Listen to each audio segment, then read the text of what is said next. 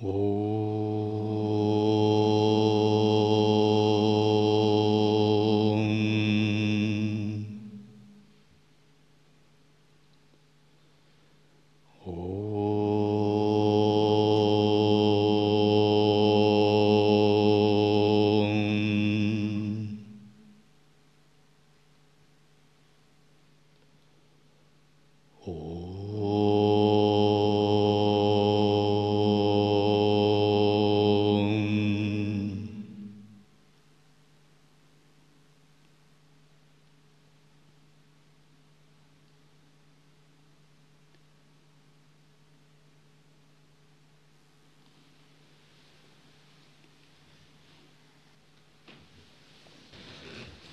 Наставление с вами Шивананда. Практика карма-йоги. Ценность усилий. В Бхагавадгите сказано, даже мудрецы вынуждены действовать в соответствии со своей природой. Все подчиняются ее диктату. Так какой же смысл ее подавлять? Что здесь имеется в виду под природой? Под природой имеется санчита карма и прарабдха карма. Например, благодаря прарабдха карме кто-то женщина, а кто-то мужчина. И что бы вы ни делали, это так. Или благодаря прарабдха карме кто-то умеет играть на музыкальных инструментах, кто-то петь, а кто-то строить.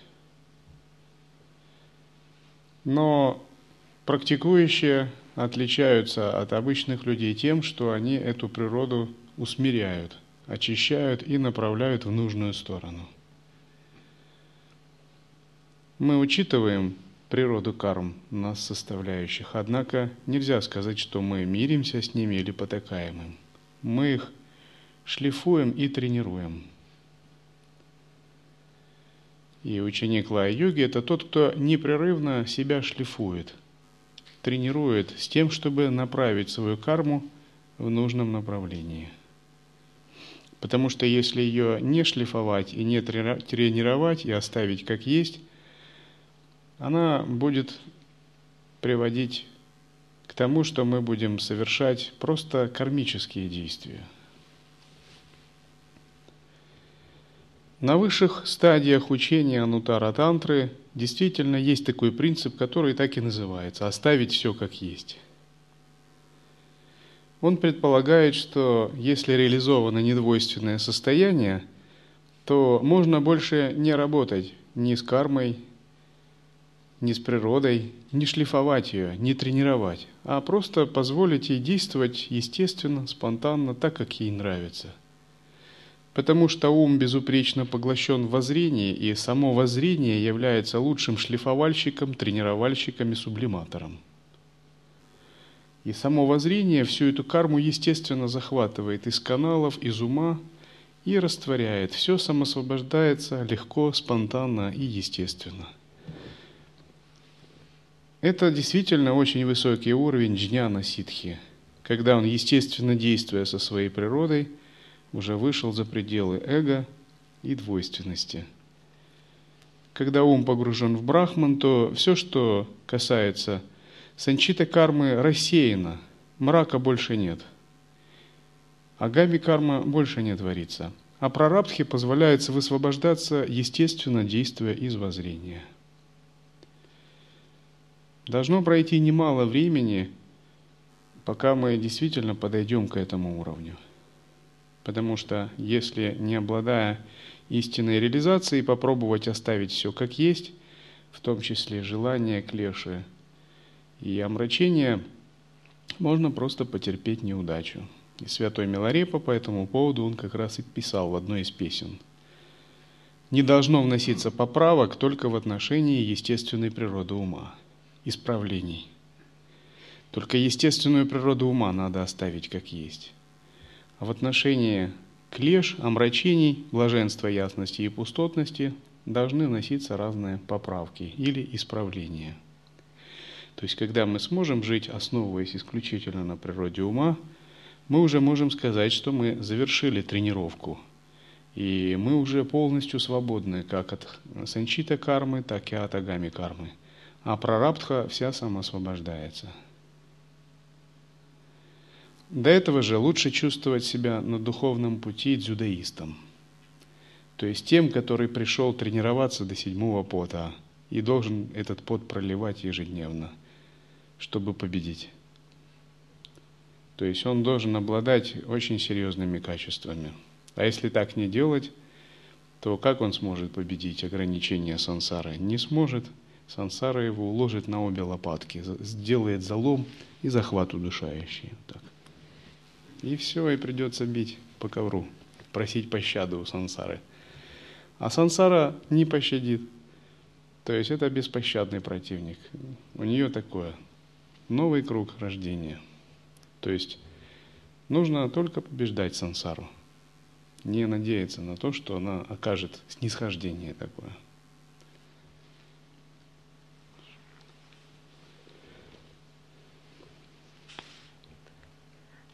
Это тем более относится к невежественным людям, которые не умеют контролировать свою природу. Но если бы все люди – действовали исключительно в соответствии со своей природой, тогда не могло бы быть и речи о свободе воли или выборе. Пурушартхи. Кроме природы и кармы у нас всегда есть свобода воли. Она называется Пурушартха. Артха означает э, проявление, цветение, а Пуруш означает душа. То есть воля – это проявление нашей души, дживы – и выходит так, у нас эта свобода есть, она заложена потенциально внутри нас. А если бы ее не было, то и смысла практиковать не было бы. Мы бы сказали, кому суждено достичь освобождения и просветления, он достигнет. Кому не суждено, бесполезно. Поэтому надо принять как данность свою жизнь и как бы ничего не делать. Учение о Пурушартхе – это учение, которое идет от Риши Васиштхи и других Риши. Именно ведическая традиция уделяет внимание этому учению. Например, современная неоадвайта этому не уделяет внимания. Э, учения типа близкие неоадвайты, они говорят так, что ты не можешь ничего делать, это абсолют через тебя делает, поэтому все, что ты можешь, это принимать и расслабляться. Как бы звучит очень заманчиво, очень похоже на Анутара Тантру. Но без учения Пурушартхи это неполноценно, это не полно. И человека, не обладающего ни мудростью, ни духовной силой, это может вести в большое заблуждение. Его расслабить, сделать подобным амебе, когда он даже ничего работать над собой даже не может. То есть проблематика трансформации снимается с самого начала. И представьте, неофиту говорят, ты ничего не можешь делать. Все через тебя действует Бог, поэтому расслабься.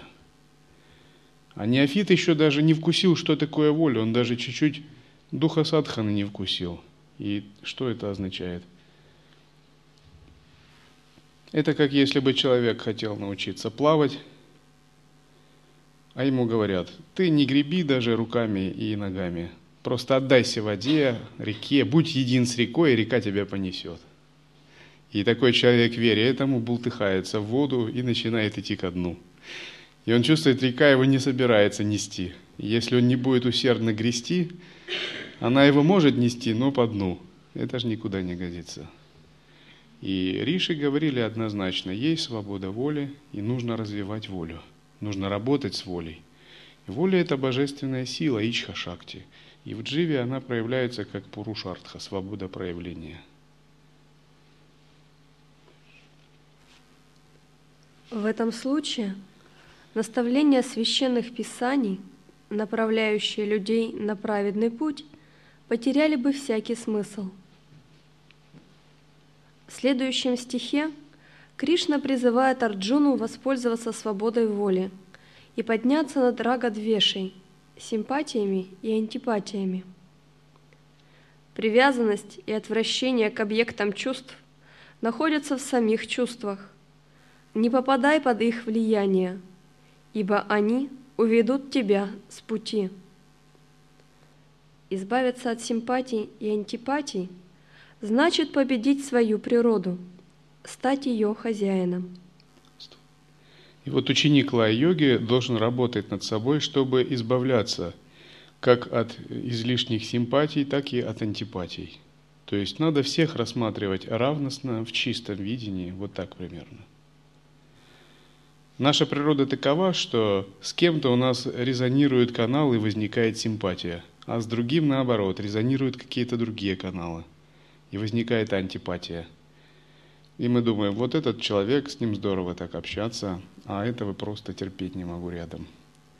Но это и есть проявление нашей природы. И вот когда мы действуем так, это мы, значит, ну, похожи на мирских людей.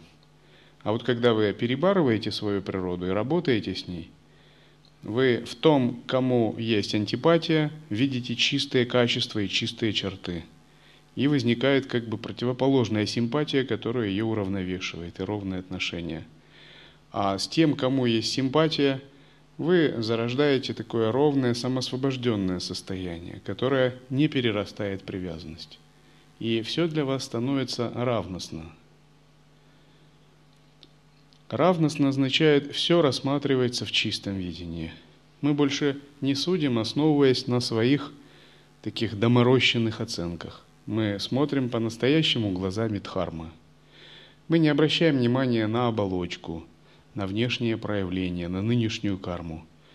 Мы как бы заглядываем в суть души человека.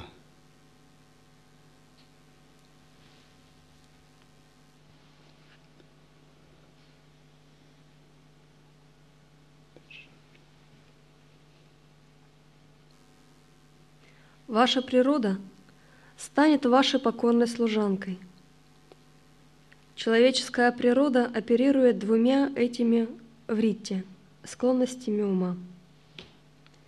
Можно сказать, что вся Вселенная состоит из рага Двеши. Для джняни и йога, которые избавились от рага Двеши, материального мира больше не существует. Рага и Двеша – приязнь и отвращение, то есть симпатия и антипатия. И когда мы пребываем в двойственности и не можем видеть мир в целостности – для нас мир видится разделенным. Добро, зло, плохое и хорошее. И в соответствии с этим мы выносим суждения и оценки, и эти суждения и оценки, они, конечно, ошибочны. А святые говорят так. Нет плохого в мире, а есть то, что не нравится тебе. И нет хорошего, а есть то, что нравится тебе. А существование, оно, в общем-то, можно сказать так, оно нейтрально. Раз – а во-вторых, в этой нейтральности оно полностью благо, оно позитивно. То есть эта нейтральность не безличная, такая холодная, она полностью абсолютно позитивная. Но она позитивная не из двойственности, не из состояния рага-двеши, а вот из трансцендентного состояния за пределами рага-двеши. Поэтому, к примеру, говорят, Бог любит тебя – Тогда некоторые христиане и другие спрашивают, если он любит меня, как он может допустить вот эти страдания, как он может допустить болезни и смерть? А потому что он не действует из рага двеша, он не оценивает из человеческих представлений, он трансцендентен, и для него болезни и страдания – это неплохо. И он не мыслит твоими узкими человеческими категориями счастья, богатства и прочего. Он мыслит более, как бы если говорить, что Бог мыслит вообще, более сущностно и глобально, за пределами раги и двеши. То есть симпатия, антипатия, приязнь, неприязнь – это наши оценки просто. Это все человеческое восприятие. Из-за этого мир для нас делится пополам. На чистое и нечистое, внутреннее и внешнее, правильное и неправильное, доброе, злое, ложь и правду, прошлое, будущее. То есть постоянно есть такая дуальность. Эта дуальность на самом деле не существует. То есть если она существует, то только в наших мозгах. И по мере того, как мы освобождаемся от оценок, и наша симпатия, антипатия уходит, то и дуальность тоже уходит. И мы начинаем воспринимать мир целостно, как ади-бинду, единую сферу. И когда воспринимаешь мир целостно – больше нет тех ни страданий, ни алчных привязанностей, которые были раньше. Если раньше наше мышление двойственное было, и мы действовали или вот так, или вот так, то сейчас в состоянии целостности мы действуем примерно так. И так, и так, по-любому. Мы все принимаем. Иногда практикующие миряне пишут такие письма. У нас в Дхармацентре произошел раскол. Одна группа хочет так заниматься, а другая так. Просим нас рассудить, и они намерены как бы там чуть ли не воевать. А я говорю, да никаких проблем нет. Хотите так, можно так, другие могут так. А в чем, собственно, разница? Можно две группы сделать. Чем больше будет, тем лучше. Все нормально. В абсолюте есть все это многообразие и цветение. Главное, чтобы дух Дхармы существовал. Или одни говорят, мы хотим сделать ведическое поселение там, а другие там. Надо выбрать. И одни говорят, там плохо, а там хорошо, а другие думают наоборот. Я думаю, нет проблем. Если вы можете, вы можете делать и там, и там. И там, и там хорошо. Никаких проблем нет.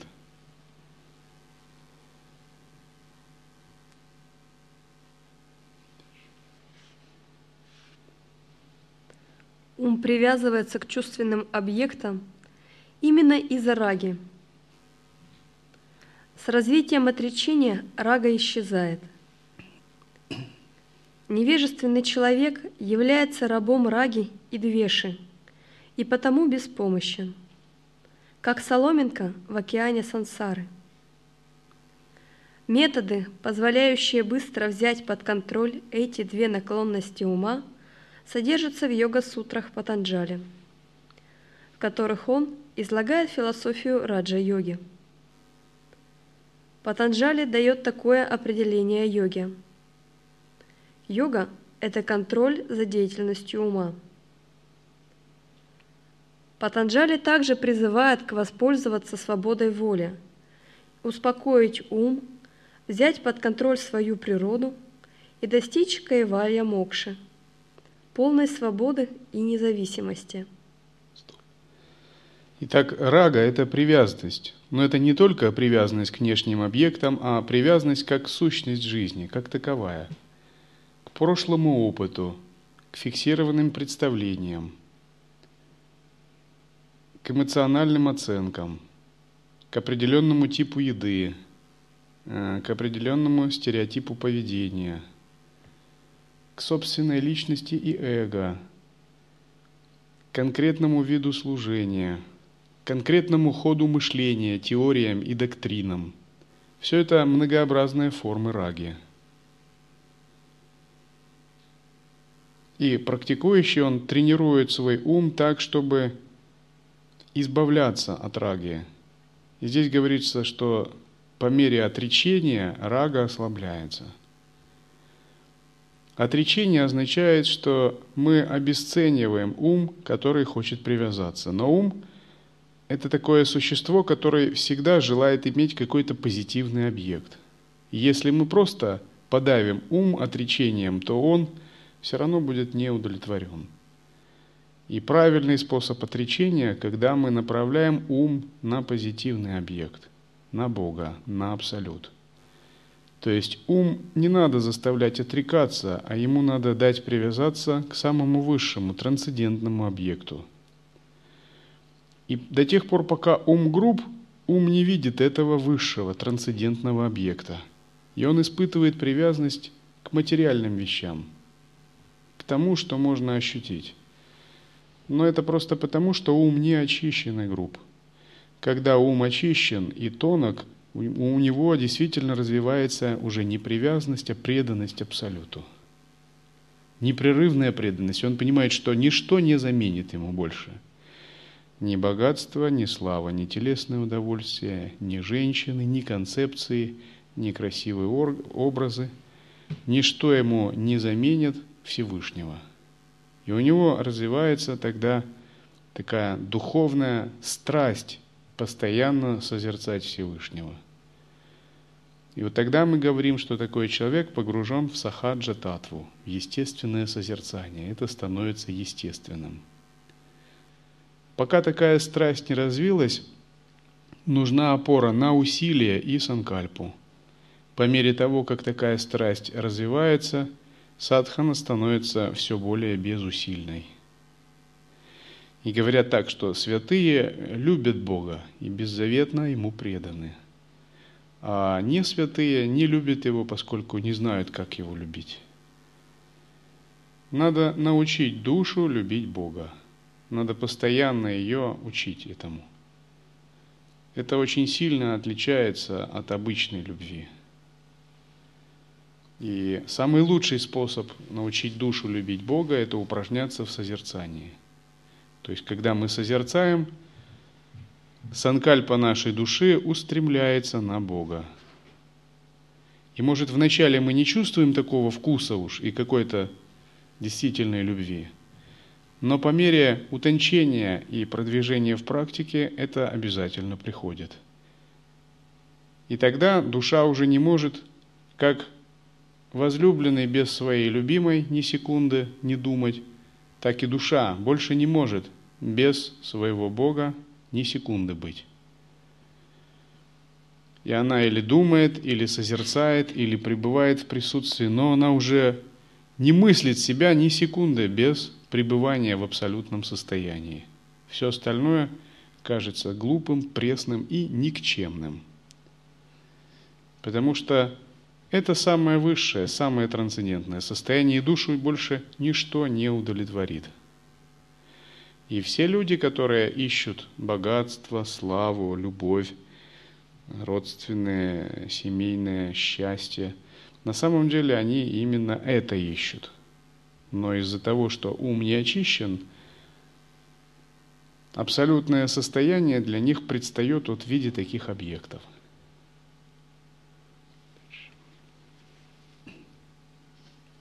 Он не говорит. Природа очень могущественна, так что оставайтесь ее рабом и не высовывайте. Какой смысл бороться и что-то практиковать? Его йога – это точная наука. Он предписывает конкретные, позитивные, точные и эффективные методы для обретения контроля над своей природой. Патанджали наставляет «Обуздай вритте и обрети покой в своей сварупе, истинной сущности, и тогда все силы природы подчинятся тебе». Мудрец Васиштха также призывал Шрираму воспользоваться свободой воли. Рага заставляет человека любить чувственные объекты, а Двеша – ненавидеть их. Тот, кто поднялся выше симпатий и антипатий, любви и ненависти, привязанности и отвращения, больше не связан своей природой – и в истории было много мудрецов, которые демонстрировали такую несвязанность рагой и двешей. Жил один Риши, у которого была очень красивая супруга. И однажды мимо проезжал царь. И когда царь увидел этого брахмана Риши, что у него такая красивая супруга, он решил ее увести к себе во дворец. Поскольку цари всегда отличались таким своевольным нравом – Министр сказал, что с брахманами, особенно живущими в лесах, надо быть поаккуратнее. Если может проклясть, царю не сдобровать. И царь подумал, ну тогда надо проверить его. Если он истинный брахман, то он не должен быть привязан к своей жене, потому что я слышал, что истинные джняне все видят одинаково, и для них горе и радость все одно. Тогда его точно надо бояться. А если он разгневается, возмутится и бросится ее защищать, значит он нереализованный, значит можно смело забирать и не бояться проклятия. И когда он а, приказал солдатам, и они подхватили его жену и сели на лошадей и увезли. Сын этого брахмана подошел и сказал, ты что не видишь, твою жену и мою мать увез этот царь, а ты же даже ничего не сделал. Ты мог хотя бы его проклясть, и царь сказал наблюдать некоторое время за этим э, брахманом, как он себя поведет. И тогда этот брахман ответил сыну, он не уйдет от меня. И когда царю доложили, что он так ответил, царь подумал, ну точно, Брахман привязан, он разгневался и вынашивает планы мести. Значит, он слаб духовно. Его духовная сила никуда не годится для проклятия. А он мне никак не может отомстить, можно похищать. И он ее полностью похитил. Но потом, когда к нему снова подошел солдат и спросил, что ты имел в виду? И он сам, этот царь, подошел и спросил, что ты имел в виду, говоря, он не уйдет от меня. Брахман сказал, я имел в виду, что у меня вначале, вначале чуть не появился гнев, но я его сразу заметил. Я его не выпустил и не проявил. Поэтому я сказал, он не уйдет от меня, имея в виду, что мой гнев от меня не уйдет. Я его сразу настигну, как только он проявится. Потому что я контролирую свои чувства. И когда царю доложили так, как Брахман ответил, царь не на шутку испугался. Он подумал, с таким Брахманом трудно будет совладать, его проклятие может разрушить мое царство. И он вернул ему жену тогда. Люди за пределами раги и двеши всегда контролируют свой ум, как в счастье, так и не в счастье. Это показатель того, что вы успешно практикуете.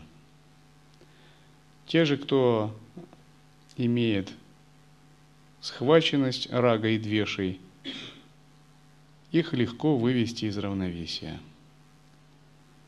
Легко сыграть на их гордыне, себялюбие – амбициях. То есть их легко ввести в заблуждение.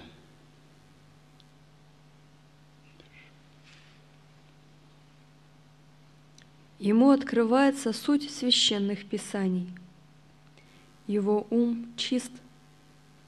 Тот же, кто находится под влиянием рага Двеши, не чист умом и не способен понять смысл шастр – он пренебрегает своими обязанностями и хватается за чужие, ибо его ум пребывает в заблуждении.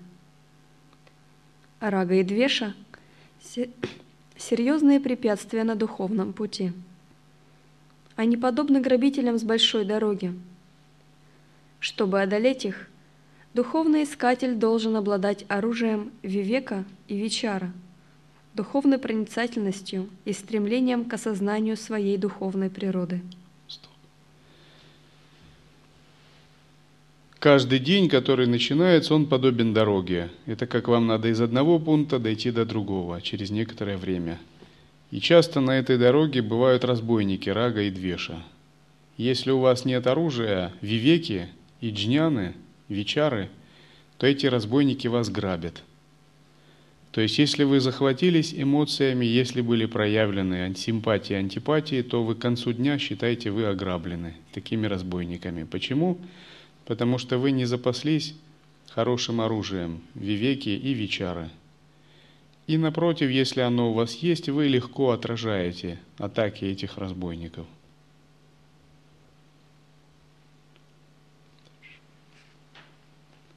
В Гите сказано – но тот, кто обуздал себя и движется среди объектов чувств без симпатий и антипатий, обретает покой.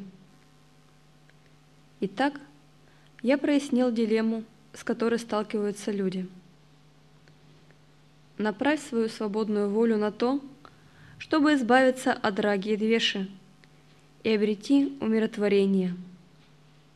Твоя природа – станет твоей послушной служанкой. Совершай садхану. Такова твоя обязанность. Ты родился человеком, чтобы достичь высшей цели. Все действия, которые якобы совершаем мы, в действительности производятся гунами. Те, кто сбиты с толку своим эго, полагают «я действую». Из-за этого они пребывают в материальном рабстве. Невежественный человек, отождествляя себя со своим умом, органами чувств и телом, которые являются производными трех гун природы – сатвы – благости, раджаса – страсти и тамаса – невежества. Последствия этого плачевны. Если человек считает себя деятелем, ему приходится пожинать хорошие и плохие плоды своих деяний. Ему приходится снова и снова рождаться в мире смертных. Тот же, кто видит, что все действия совершает природа и что его «я» бездействует, обладает видением истины. Что значит видеть, что «я» бездействует? Это значит утвердиться в состоянии осознанного недеяния. В состоянии ума, подобном пространству вне делателя, действующего и процесса делания – обрести сущностное расслабление. Как говорят, человек, который сидит на вершине и больше никуда с нее не двигается. И из этого состояния усмирять свою низшую природу. Природа Пракрити действительно является проявлением гун. И эти гуны действуют с определенным цикличностью и ритмом. И они описаны, например, в Джотише, ведической астрологии. Уже запланированы все революции, войны, катастрофы, победы и достижения технологического прогресса на 21 век, на 22 и так далее. Все это уже существует.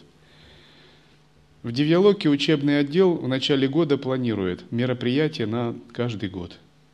Количество занятий, праздники вычисляет, э, садханы, ретриты и так далее, утверждая их у гуру. Таким же образом и во Вселенной все циклы уничтожения и проявления, катастрофы, развитие человеческих рас, все это тоже хорошо планируется, очень тщательно, администрацией на небесах. И утверждается у Господа Брахмы – на ближайшую кальпу все это уже распланировано и будет все это достигнуто. Независимо, что мы об этом думаем. Это действие прокрытия материальной природы. Однако, как уже говорилось, есть свобода воли. Свобода воли означает, что несмотря на проявление прокрытия, у нас имеется выбор освобождаться от прокрытия или в нее погружаться, а также выбор – альтернативных вариантов прокрытия. Как есть занятие обязательно, а есть факультатив. Вы можете выбирать факультативы. Так и есть э, события, которые произойдут обязательно, а есть события, которые произойдут или не произойдут. Поэтому и говорят, что есть карма, которую нельзя изменить, которую можно изменить, и которую можно изменить, но приложив усилия. Дридра адридра и адридра-дридра – три вида кармы. И чем больше ваша ичха-шакти, сила воли, тем кармы, которую можно изменить, становится больше. А кармы, которые нельзя изменить, становится меньше. Чем больше ваша сила воли и ичха-шакти. Поэтому так говорят, обычно есть поговорка. Если ты усмиряешь свой ум и мирские желания на 30%, то ты контролируешь карму на 30% и можешь менять реальность на 30%. Если усмиряешь ум и мирские желания на 50%, то ты контролируешь реальность на 50% и можешь ее менять на 50%. А если ты контролируешь свой ум и желания на 90%, то и карму, и внешний мир ты тоже контролируешь на 90%. И вот джняни – это те, которые имеют неизменяемую карму адридра, очень мало. Вся остальная карма у них, которую можно изменить, приложив усилия. И поэтому говорят, что джняни живут в управляемой реальности, вселенных, управляемых разумом, в чистых странах, в мандалах. То же самое боги, ситхи – чем выше духовный уровень, тем меньше у него кармы, которую он не может изменить. И тем больше кармических обстоятельств, то есть энергии прокрити, которая разворачивается согласно воле Творца, которую можно менять. То есть, несмотря на то, что прокрити действует и действует циклично и запланировано, приложив определенную силу воли, ее можно менять.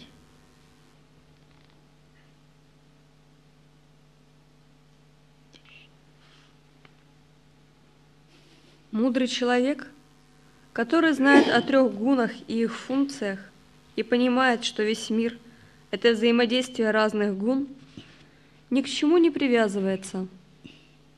Он отделяет себя от тела, ума и органов чувств и занимает позицию наблюдателя, сознавая себя чистым «я», атманом.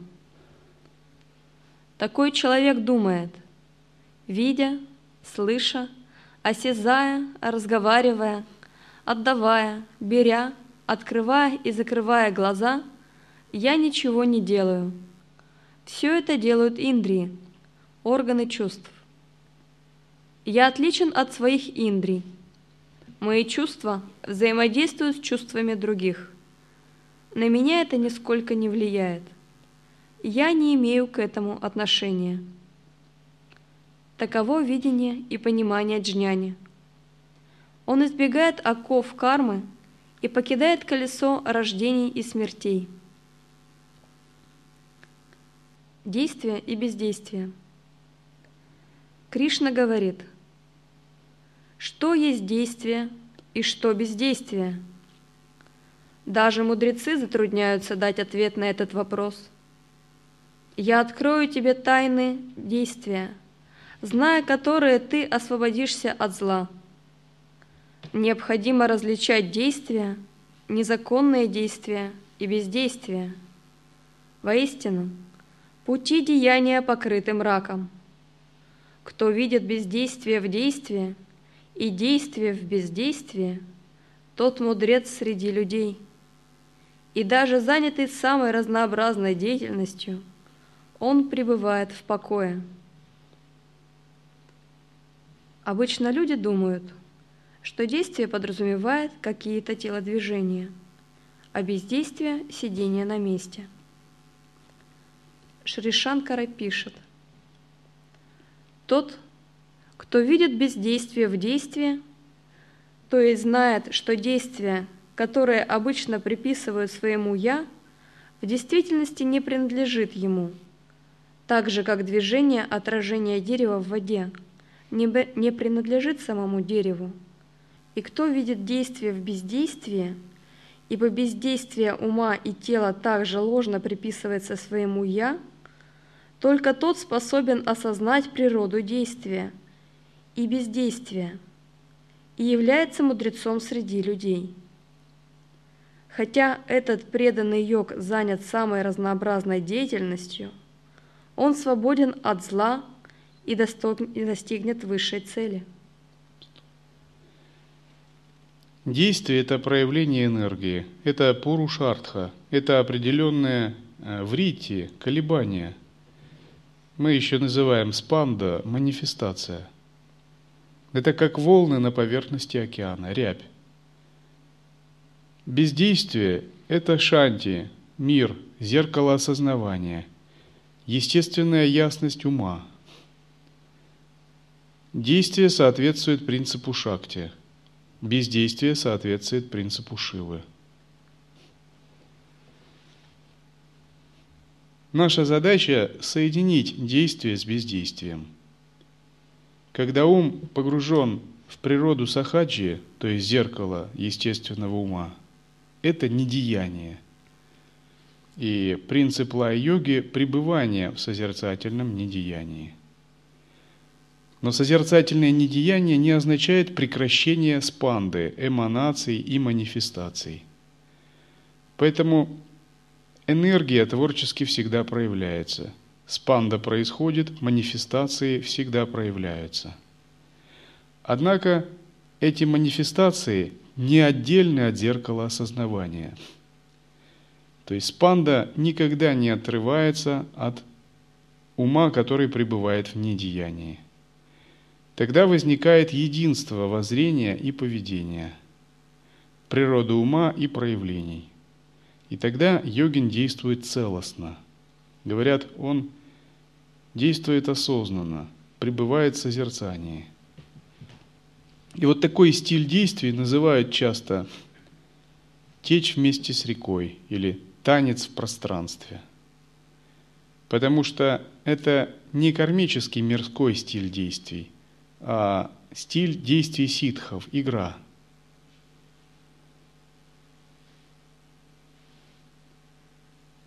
Сараха описывает э, женщину-гуру, у которой он учился.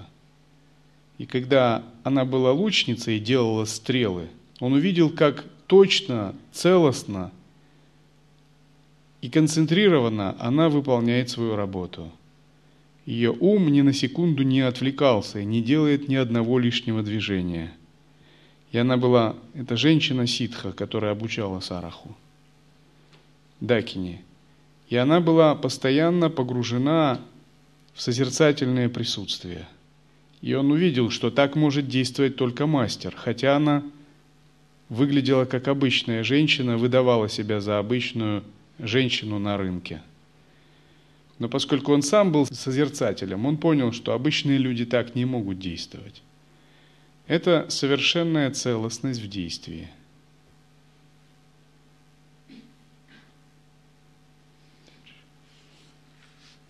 Кришна говорит, отбросив привязанность к плодам своих деяний – всегда удовлетворенный, ни от кого не зависящий, он ничего не делает, хотя и совершает действия.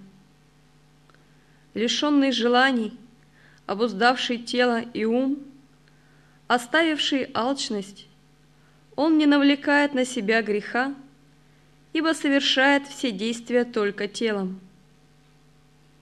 Удовлетворенный тем, что приходит к нему без особых усилий, свободный от двойственности, зависти и гнева, невозмутимый в успехе и неудаче, он не связывает себя своими действиями. Последствия действий того, чьи привязанности умерли, кто обрел равновесие и мудрость, чья деятельность является жертвоприношением, растворяется в духе – Последствия действий растворяются в духе. Таково состояние джняни. Например, если обычный человек действует, то каждое действие вызывает эмоцию, образ, мотивацию, и все это отпечатывается в разуме. Каждое действие вызывает отпечаток. И такие отпечатки образуют самскары – и наступает ответственность за действие. И плоды за действие неизбежно настигнут этого человека в этой жизни или в следующей. За грехи негативные плоды, за заслуги хорошие плоды. Но у джняни нет последствий действия. Что бы он ни делал, эмоций не возникает. Отпечатков в уме образов не возникает. Самскары не отпечатываются в потоке ума – кармические реакции не наступают. Все, все последствия растворяются в духе джняни, потому что дух джняни подобен небу. И джняни, что бы он ни делал, он не действует. Поскольку его эго растворилось, нет личности, чувства делателя, нет мирского понятия о действии и, соответственно, нет привязанности к плодам действия. Поэтому джняни как таковой не накапливает грехов и заслуг тоже не накапливает. Все, что он не делает, растворяется, все последствия его деяний.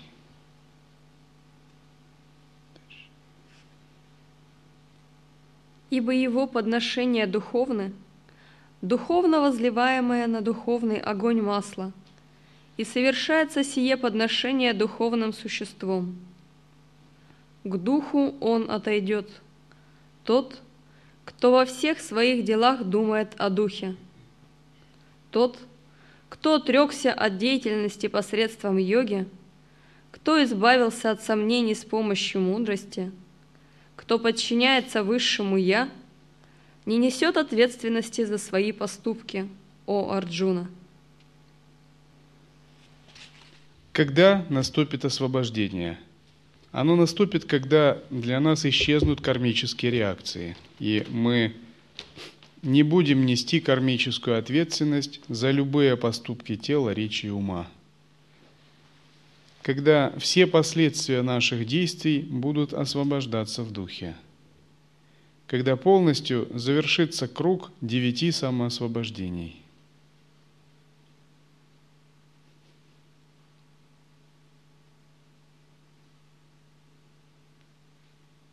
Когда круг девяти самоосвобождений закрывается, завершается, это знак того, что агами карма больше не накапливается – а санчит, прара... санчит карма исчерпалась.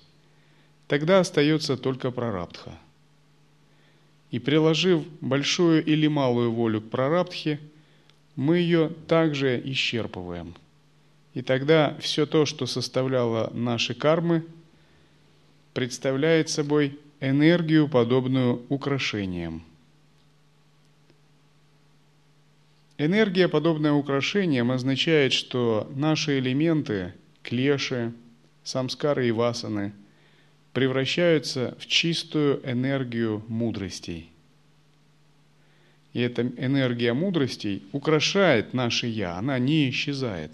Она манифестируется подобно радужному гало, подобно иконописной расцветке вокруг нас, подобно божественному узору – вокруг сущности нашего сознания, так как это мы видим на иконописных изображениях. На иконописных изображениях вокруг тела каждого святого, божества и ситха изображены радужные разводы, орнамент, узоры. Эти узоры, орнаменты, радужные разводы представляют собой манифестацию энергии ситхов и богов – которые теперь полностью очищены, усмирены, введены в мандалу естественного состояния и представляют собой украшение. То есть энергия не исчезла, она проявляется, но ее качество совершенно другое. Например, для Джанаки таким украшением было править царством –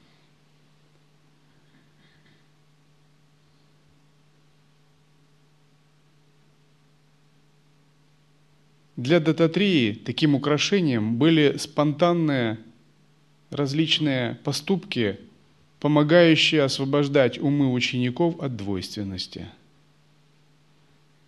Для Бога Брахмы таким украшением является творение новой Вселенной.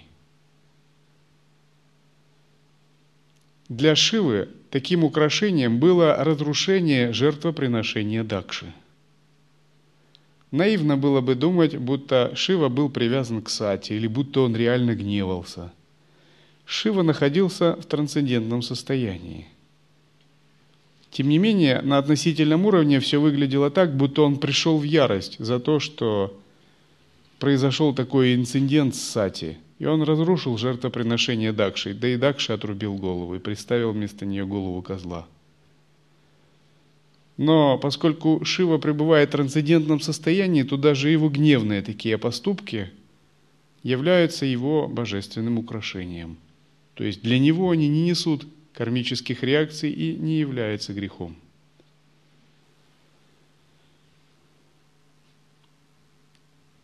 Вишну обманул Мас Асуров, приняв образ Махини Мурти, обольстительной юной девушки – которая увела нектар у асуров.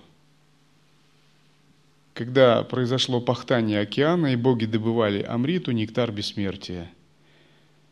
Боги решили, что асурам нельзя давать нектар бессмертия в силу их зловредной природы. Тогда Вишну решил пойти на обман и обольстить асуров. И пока асуры рассматривали эту прекрасную девушку, нектар был у них похищен – для Вишну это не являлось греховным или кармическим деянием. Это также было украшением его естественной природы.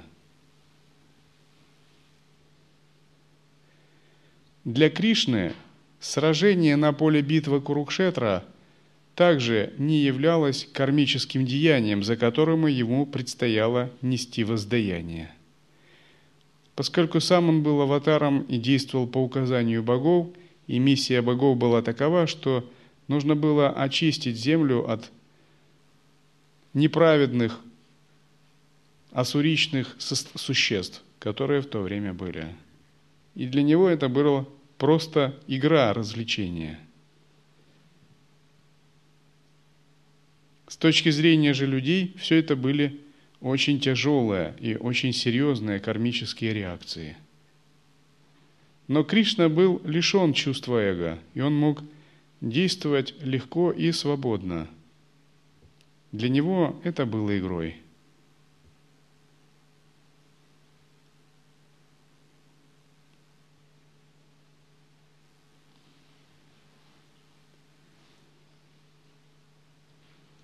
Oh.